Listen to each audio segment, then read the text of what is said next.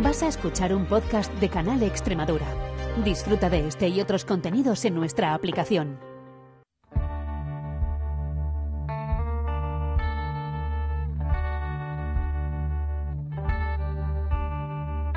Las perras de Pavlov con Olga Ayuso.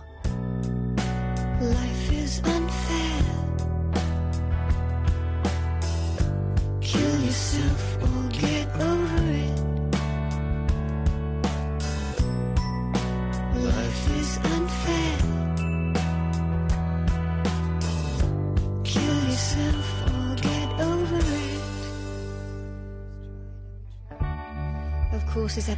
Yo recuerdo una frase de una entrevista que hice sobre cómo las mujeres hablamos no solo delante de nosotras mismas, sino delante de los demás, fíjense, sobre todo de los demás cuando hay paneles de expertos, que sale una experta también y dice, voy a intentar explicar un poquito, y mi entrevistada, de la que desgraciadamente no recuerdo el apellido, porque así se llamaba Carmen, decía, o sea, vas a intentar explicar. Y una vez que consigas explicar, solo vas a explicarlo un poquito, pero si eres la experta en este tema.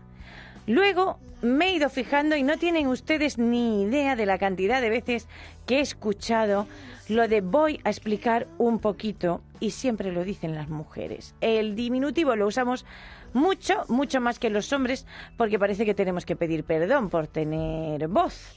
Y aunque hay gente me refiero a señores a los que les pasa, vamos a hablar hoy, lo vamos a hacer en femenino, del síndrome de la impostora.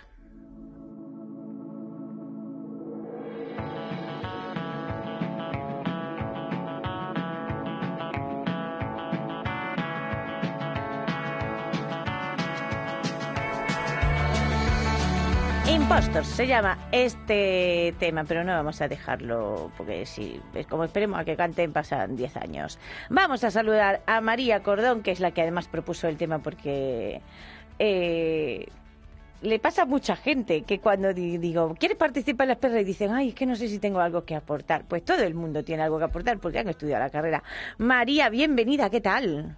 Hola, ¿qué tal, Olga? que yo creo que nos pasa a a mí me pasa también con charlas y eso me dicen vente a hablar de periodismo y de no sé qué yo digo no Y de pronto dices, ¿y qué digo? no y que yo no no sé y sí sé que como no voy a saber llevo veintipico años de profesión pero, pero te entra claro la primera vez que presentas un acto todas estas cosas te entra mucho nervio Todo lo que implica. Exactamente. Que, Es yo lo hago, pero hay gente que no. Me refiero que yo al final pues superas este miedo, ¿no? Pero que hay mucha gente que Sí, se pero hay queda. gente que se queda atascado. Claro. Totalmente. Yo cuando me surgió la oportunidad de, de colaborar contigo, lo primero que pensé fue, mm, ¿yo ahí de qué? Sí. ¿Qué digo? Claro. Entonces de ahí dije, bueno, pues ¿por qué no hablamos sobre el síndrome de la impostora? Sí. Que nunca mejor dicho. Exactamente. Bueno, ahora todo es un síndrome, pero es que luego la gente, o sea, aquí siempre intentamos como quitar las etiquetas, María, pero Sí, luego sí, sí. realmente Se usan. se usan mucho porque la gente lo entiende mejor. Más porque es fácil, más sí que es fácil decir, mira, es que yo cuando estoy aburrida o deprimida me cojo y me compro cuatro bolsas de patata, pues decimos, tengo atracones, pues ya está, pues ya, claro, pues ya se sabe. Exactamente. Yo sí que es cierto que no me gusta nada el, el uso excesivo de etiquetas, Hmm. pero al final, pues, en parte también por la divulgación en redes, pues cada vez está más presente en nuestro día a día. Y Sí. entonces eso, como que la gente al final eh, entiende más rápidamente de qué estamos hablando. Hmm. Pero que además este término lo usaron psicólogas la primera vez. Sí, la primera vez que, que aparece son por dos psicólogas, Fíjate. para hablar precisamente, pues, pues eso, sobre la desconfianza e inseguridades que manifiestan muchas veces mujeres en, en puestos de trabajo de alta responsabilidad y de. Sí, que además han llegado ahí bien y mm, saben desempeñarlos. Exactamente, sí. Pero eh, parece ser que, como has comentado al inicio, eh, está más presente en, en chicas esa inseguridad Sí, que en chicos. sí, sí, yo jefes así inseguro he visto pocos, sinceramente. Sí. Y, Que en parte y gente que que, hay- sabe que vale, pero que se lo cuestiona todos los días. O sea, estamos acostumbradas a esto. Sí, como que continuamente necesitamos pues tener eh, una formación más detallada, eh, hablar como de forma muy exhaustiva sobre lo que estamos diciendo, como querer controlar la, la situación perfectamente y que todo salga perfecto y, y entramos en esa dinámica. De ahí que al final la desconfianza pues vaya aumentando. Sí, que además yo he dicho antes que le pasa a ellos también. Sí, A la hora de dar una charla, etcétera, etcétera, y dicen, bueno, sí, nos pasa a nosotros también.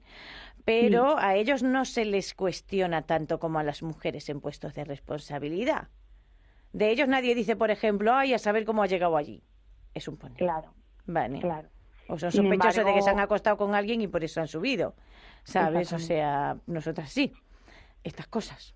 Sí, es como que nosotras continuamente tenemos que demostrar el por qué estamos en ese puesto. Entonces, Sí. de ahí que al final muchas veces aparezca pues también ese estrés de mm, tengo que demostrar mi valor, cuando mm, realmente a lo mejor en el caso contrario no tienen esa presión continua de tener que demostrar que desempeño bien este puesto de trabajo. Sí, eso, esa es la cosa. Yo, ese es el melón, directamente. Ese es el melón que está Ese es el melón, directamente. Que además eh, se crean dinámicas. Cuando tú tienes una un cierta responsabilidad eh, laboral y eres mujer, por ejemplo, se crean dinámicas eh, que no pasan siempre, pero te estás mucho más expuesta a que se te invalide. Sí, sí, en muchas ocasiones sí.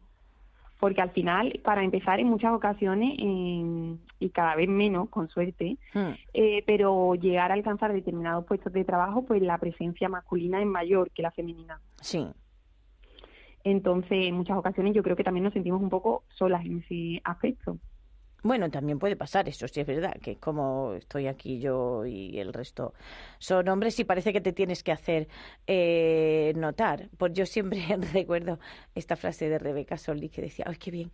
Dice, ya no sé si voy a estar de repente en una reunión y mi compañero se va a apropiar de mi idea y mi jefe le va a escuchar a él en vez de a mí, que le acabo de decir igual. Que eso ha pasado en todas partes, ¿eh? O sea, Sí, yo sí, tengo sí, amigas que les ha pasado que dice, y fulanito dijo lo que había acabado yo de decir en ese momento y dijo además, claro, dijo, como dijo María, por ejemplo, ¿no? Como ha dicho María, no sé qué, no sé cuánto. ¡Ah! Qué buena idea, Pepe. ¿Cómo que qué buena Claro, y idea? el reconocimiento es eh, Claro. hacia él. Exacto. Vale. Entonces, Sí. ¿Hay alguna definición, más o menos, como de andar por casa, porque definiciones así, de síndrome de la impostora?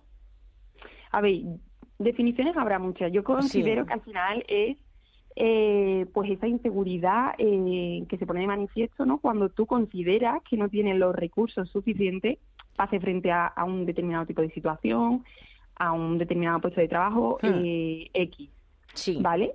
Pero yo lo consideraría como, como eso, como la desconfianza continua e inseguridad, porque considero que no soy lo suficiente o no tengo Hmm. los recursos para desenvolverme realizando esto. Exacto.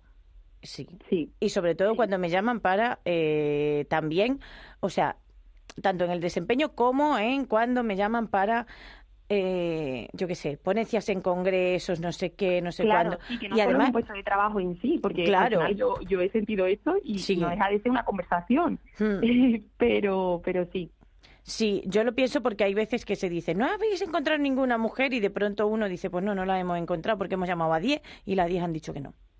Claro, ¿Sabes? porque al final sí que es cierto que, que el síndrome de la impostora, ¿no? En este caso, o sea, es un trastorno psicológico, no, realmente se puede Sí. considerar como algo Yo creo que es algo como de, de- género también, o sea, una cosa como, pues ¿qué nos pasa? Sí. Las que mujeres. final, en cierto modo, que nos pase puede ser, o sea, a chicos y a chicas, es Mm. adaptativo porque al final cuando tenemos que afrontar pues una situación o algo nuevo para nosotros, eh, promocionar hacia un nuevo puesto de trabajo, Sí, pues hablar en final es público. normal Mm.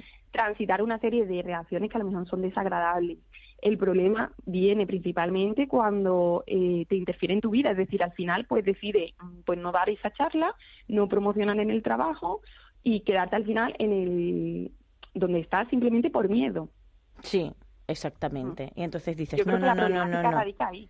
Claro, sí, no, la es, eh, ahí es cuando se convierte, desde luego, en un- porque vamos a ver, estar nerviosa si tienes que dar una charla cara al público, o si tienes que presentar un acto ante yo que sé cuántas miles de personas eh, y de cosas que tú no haces normalmente, pues eso es normal. Claro, son, O sea, es una cosa- tienes que transitar una serie de, emociones que al inicio, pues, eh, Exactamente, son o sea, que te dé taquicardia, pues normal si tienes que recoger un premio, pues te pone Exactamente. nerviosa, yo qué sé, estas cosas son normales. Yo creo que el problema viene cuando es el no lo hago, porque además te puedes perder una promoción en el trabajo. Exactamente, o sea, y cosas que tú misma eh, deseas alcanzar, pero al final el miedo y esa paralización es tan grande que prefieres quedarte como en ese terreno ya conocido y explorado por ti. Sí. O sea, que es una cosa adaptativa, pero que se, y que se puede trabajar también. Sí, y al final cuando tú te pones a algo o, o mismamente cuando empiezas, decides dar la charla, pues al inicio seguramente eh, tus síntomas eh, ansiosos estén más elevados y a medida Hmm. que vayas transitando y pasando el tiempo vas a notar pues seguramente como te vas encontrando más relajada, pues igual aplicable a cualquier cosa, o sea, a medida que te vas exponiendo a un nuevo trabajo, a desempeñar X tareas nuevas, pues vas notando como vas teniendo cada vez más control. Sí, Lo que pasa es que hay que transitar esa parte que no nos gusta a ninguno. exactamente. Sí, no, no nos gusta. Sí, lo digo porque hay gente que siempre dice, no, pero esto no les pasa solo a las mujeres, les pasa a los hombres y entonces es un problema individual y no tiene nada que ver con que seáis mujeres. Y yo digo, "Ñe, ñe, no exactamente. A ver, yo pienso que sí que influye eh, en, el, en el género femenino. Yo creo que sí que influye bastante. Porque, por un lado, o sea, también tenemos como muy interiorizado una serie de reglas rígidas que cada Sí. vez han ido rompiendo más, por suerte, pero que al final...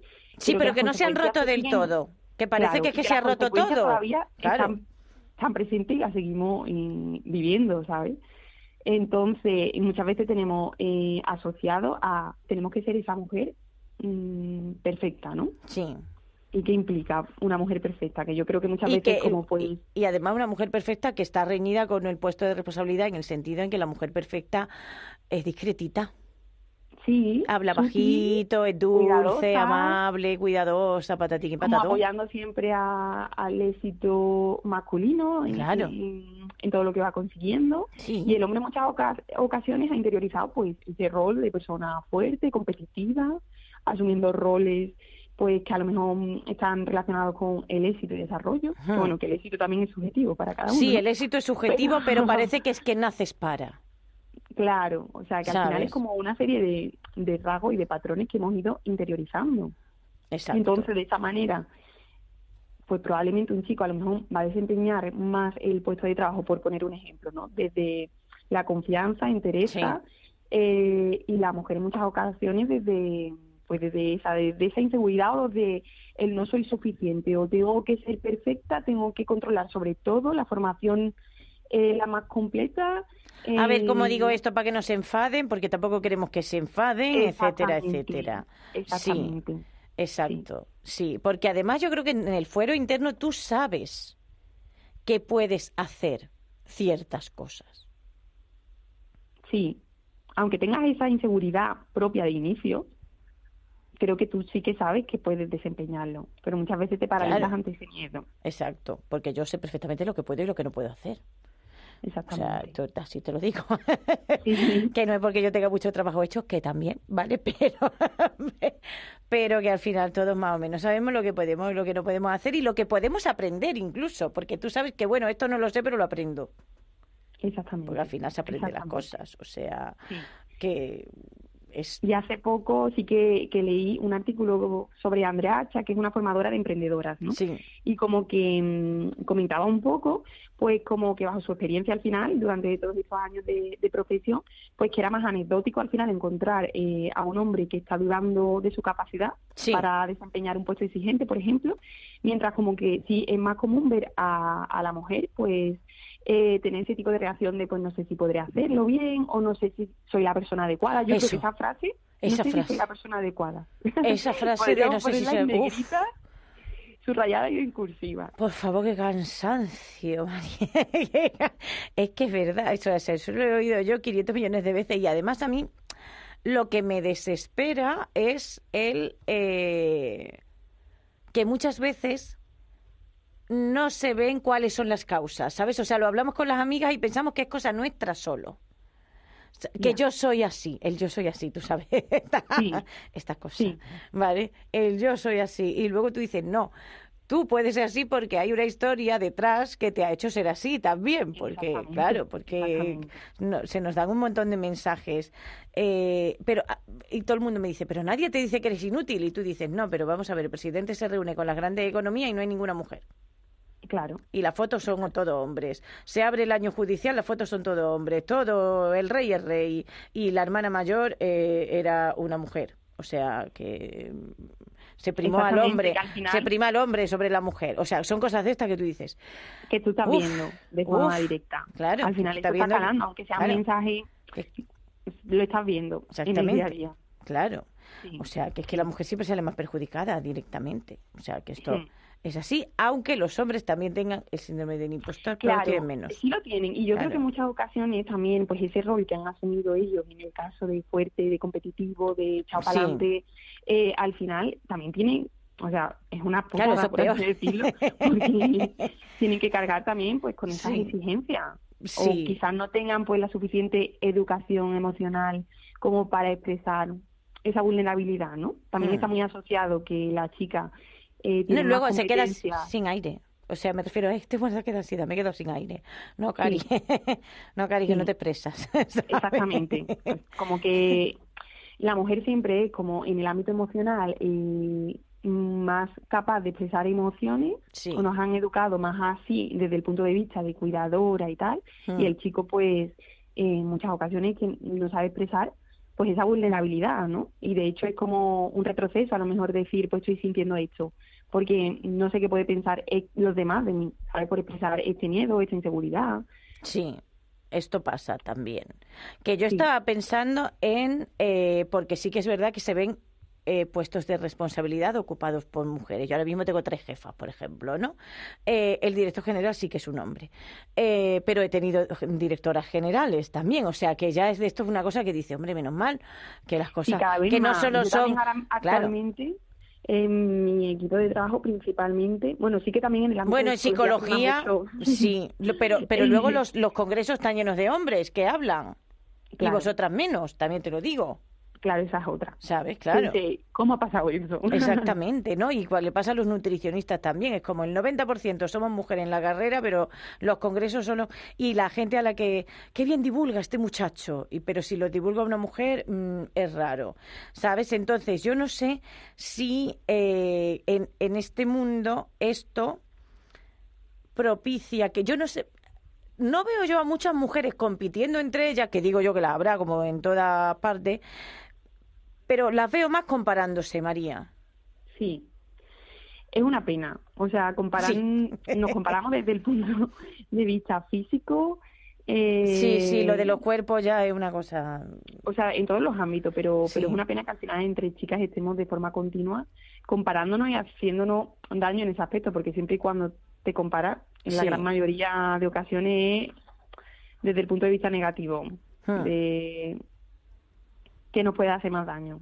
Exactamente. Sí, eso, Sí, eso, mm, sí, eso es una cosa que tenemos que trabajar también para quitarnos, de- ¿sabes? Para dejar de compararnos, sí, porque además luego tenemos muy en mente como mm, la sororidad, ¿no? El hay que colaborar, etcétera, etcétera. Pero eh, lo que sí he observado yo muchas veces también es como el imaginario masculino en los puestos de responsabilidad. Estaba pensando en Margaret Thatcher, Angela Merkel, o sea, parece como que hay un imaginario masculino, pero en, en organizaciones eh, también se observa muchas mujeres que al final son muy conservadoras en- y, y piensan, eh, yo he llegado aquí por méritos propios y no, eh, que no estoy diciendo que no lleguen por méritos propios, pero Sí, o incluso... como que eh, es como que si yo he llegado yo, puede llegar cualquier mujer. Y tú dices, pues a lo mejor no, Mari. Claro. No, porque a lo mejor otra otra mujer pues si se encuentran con más trabajo en el, en el camino. que será lo normal, además, Sí, porque no tendrán tanto dinero ni serán hija de un banquero, es un poner, ¿sabes? claro, exactamente. O sea que hay muchas variables que al final también eso desconocemos y el Sí. contexto desde luego también influye de, forma determinante sobre sobre el alcance que puede llegar a tener. Sí, se le llama algo así como la abeja reina, ¿no? Esta que luego se rodea solo de hombres para en el equipo directivo y todas estas cosas. Sí, está, bueno, eso, mm, he dicho que no quería hablar sobre síndrome y traigo otro síndrome. Sí, pero bueno, la abeja reina. La Un abeja... poco Esto vamos a, pero- va- como si fuera una metáfora en vez de un síndrome. No es síndrome, la abeja reina, vale. Sí, sí, que en muchas ocasiones se da, pues eso, en, en mujeres que están en un alto cargo eh, y como que al final se acaban relacionando más eh, con hombres. Normalmente también suele tener una perspectiva así más conservadora y Sí, quizá pues no desde la perspectiva feminista. sí, esa, eso es lo que yo he visto también, sobre todo con ciertas mujeres de cierta edad. ¿Sabes? Que, que dice, tiene clara preferencia, ves el equipo y, y tú dices, es complicado. Y luego también hay cosas que salen tan de ojo. Yo recuerdo una foto de. Manuela Carmena reuniéndose con su equipo económico y eran todas mujeres y saltaba de ojo. Porque ¿Y claro, la economía salta- Claro. porque si hubiera sido nos reunimos, me reúno con el equipo de cultura o de medio ambiente, no salta tanto de ojo. Ya. Pero claro, la economía es como masculina. Sí, porque también también tenemos asociado muchas veces, eh, bueno, pues como por ejemplo en carreras, determinadas carreras están más asociadas Claro. al ámbito femenino, por así decirlo, pues tú te vas a una enfermería o a psicología, por ejemplo, eh, y lo comparas con una ingeniería Claro, y hay muchas más. y hay una diferencia abismal que también es verdad que se puede ir rompiendo y cada vez hay más chicas que eh, Sí. están desempeñando Carreras o de adentrándose en ciencias. el mundo de, de la ciencia. Pero también eso pasa muchas veces, en nueva anécdota, pues cuántas veces no nos ha pasado de, de pequeña, ¿no? Como que la chica al final era muy buena en lengua, era muy raro Sí. decir, eh, o en letras, pero el chico como que destacaba más en educación física o a lo mejor en mates o que parecen ejemplos muy tontos, pero que al final desde pequeño estamos interiorizando. Sí, estamos interiorizando todas estas cosas porque yo era de letras. O sea, me refiero, yo era de letras y tampoco me- planteé que lo mismo las ciencias me podían gustar. Lo descubrí, lo he descubierto después de mayor.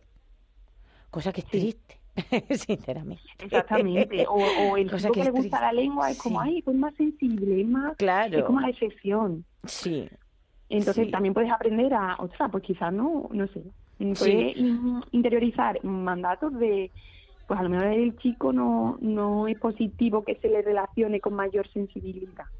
Exacto, ¿no? Y además es que yo pienso también en cuando a ti te, lo, te toca ejercer un puesto de especial responsabilidad en un mundo masculino, por ejemplo, yo me acordaba de mujeres musulmanas del norte de Marruecos, que es la región más empobrecida de Marruecos, que eran jefas de empresas de construcción. Imagínate, María, como decía ella, entre mi cultura y Claro. que yo soy la mujer y que soy la jefa. iba todo en contra. Todo, todo, todo, todo.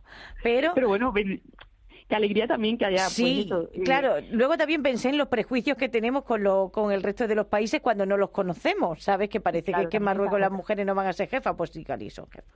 ¿Vale? Y en Pakistán hubo una presidenta antes que en España. O sea, que no.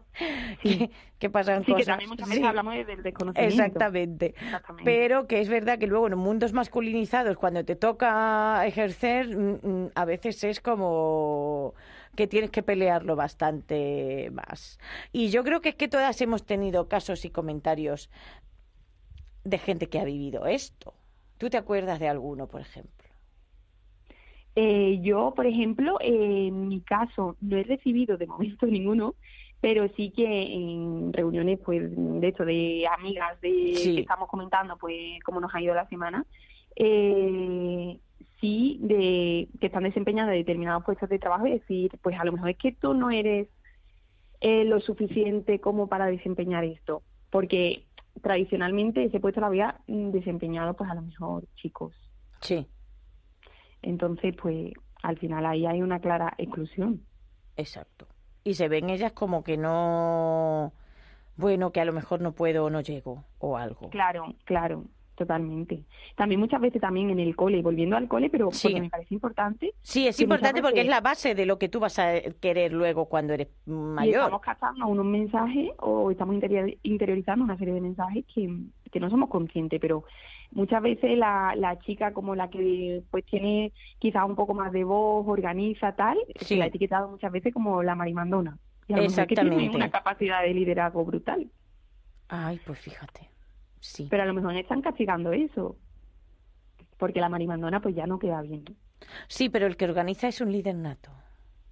Claro. ¿Sabes? Cuando hay un tío que organiza es como... Y además es que luego encima... Es la- algo positivo. Sí, Y encima además- la chica en el colegio, la que somos heteros, ¿vale? Lo miramos con la baba caída. Sí, como... Mari, como en plan de, oh, he descubierto al hombre de mi vida, tengo cuatro años, pero he descubierto al hombre de mi vida porque este hombre que levanta tres palmos del suelo está organizando algo. O sea, que es que luego tienen refuerzo por todas partes. Exactamente. Sí, lo consiguen así desde... Claro. O sea, desde muy pequeños. Sí, o sea... Sin embargo, si tú eres la marimandona, yo creo que... No, la marimandona es el refuerzo horror. no lo recibes. Claro.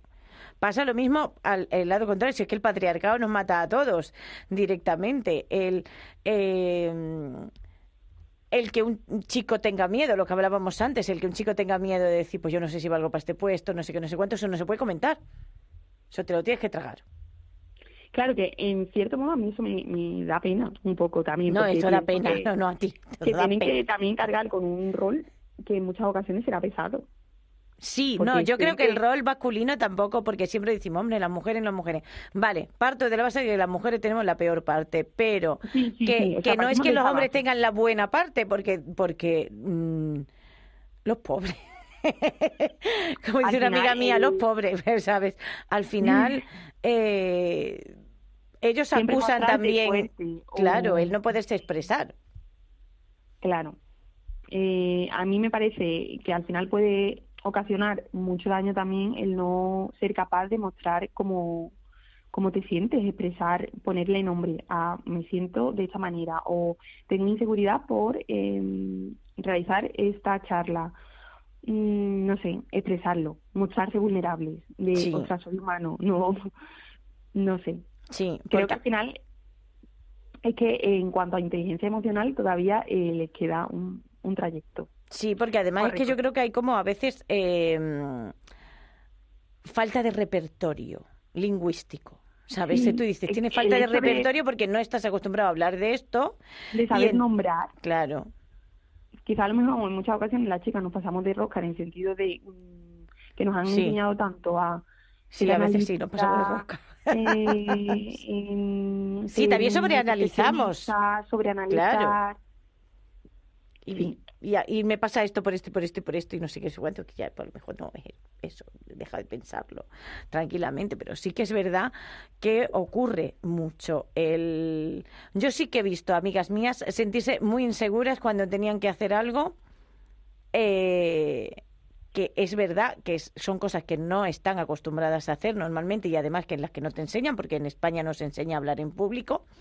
Eh, cómo Exactamente. dar una charla delante de gente eh, y siempre empiezan las pobres diciendo "Es que estoy nerviosa y ellas lo admiten el, al- el- a, a él le puede temblar la voz pero no dice estoy nervioso Estoy nervioso. claro y, encima luego queda la mujer como más vulnerable todavía Sí, ¿Sabes? sí, se incrementa. claro y es como o muchas veces que entre ellos mismos en conversaciones, ¿no? Si les sucede algo, pues el tío, pues no te rayes, pues sí que esto es una generalidad enorme, o sea, estamos hablando desde la generalización, que habrá Sí, claro. que sí que sepan Sí, cómo se sienten, brutal, muy bien, pero mi hermano que- mayor, que- exactamente, pero que no es lo común. O sea, yo siempre digo, no, no todo, porque mi hermano mayor, pero no es lo común. Así que, por favor, por lo menos Pues si tienen final- síndrome de la impostora, eh, intenten, yo qué sé, eh, superar un poco. Y si es muy grave, por favor. Exactamente, exponer- exponernos exponernos.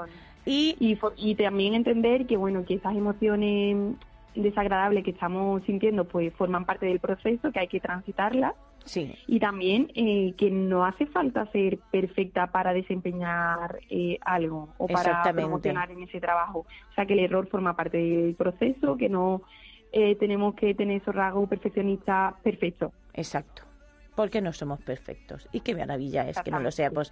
María Córdoba, muchísimas gracias. Pues nada, gracias a ti y, nada, ha sido un placer.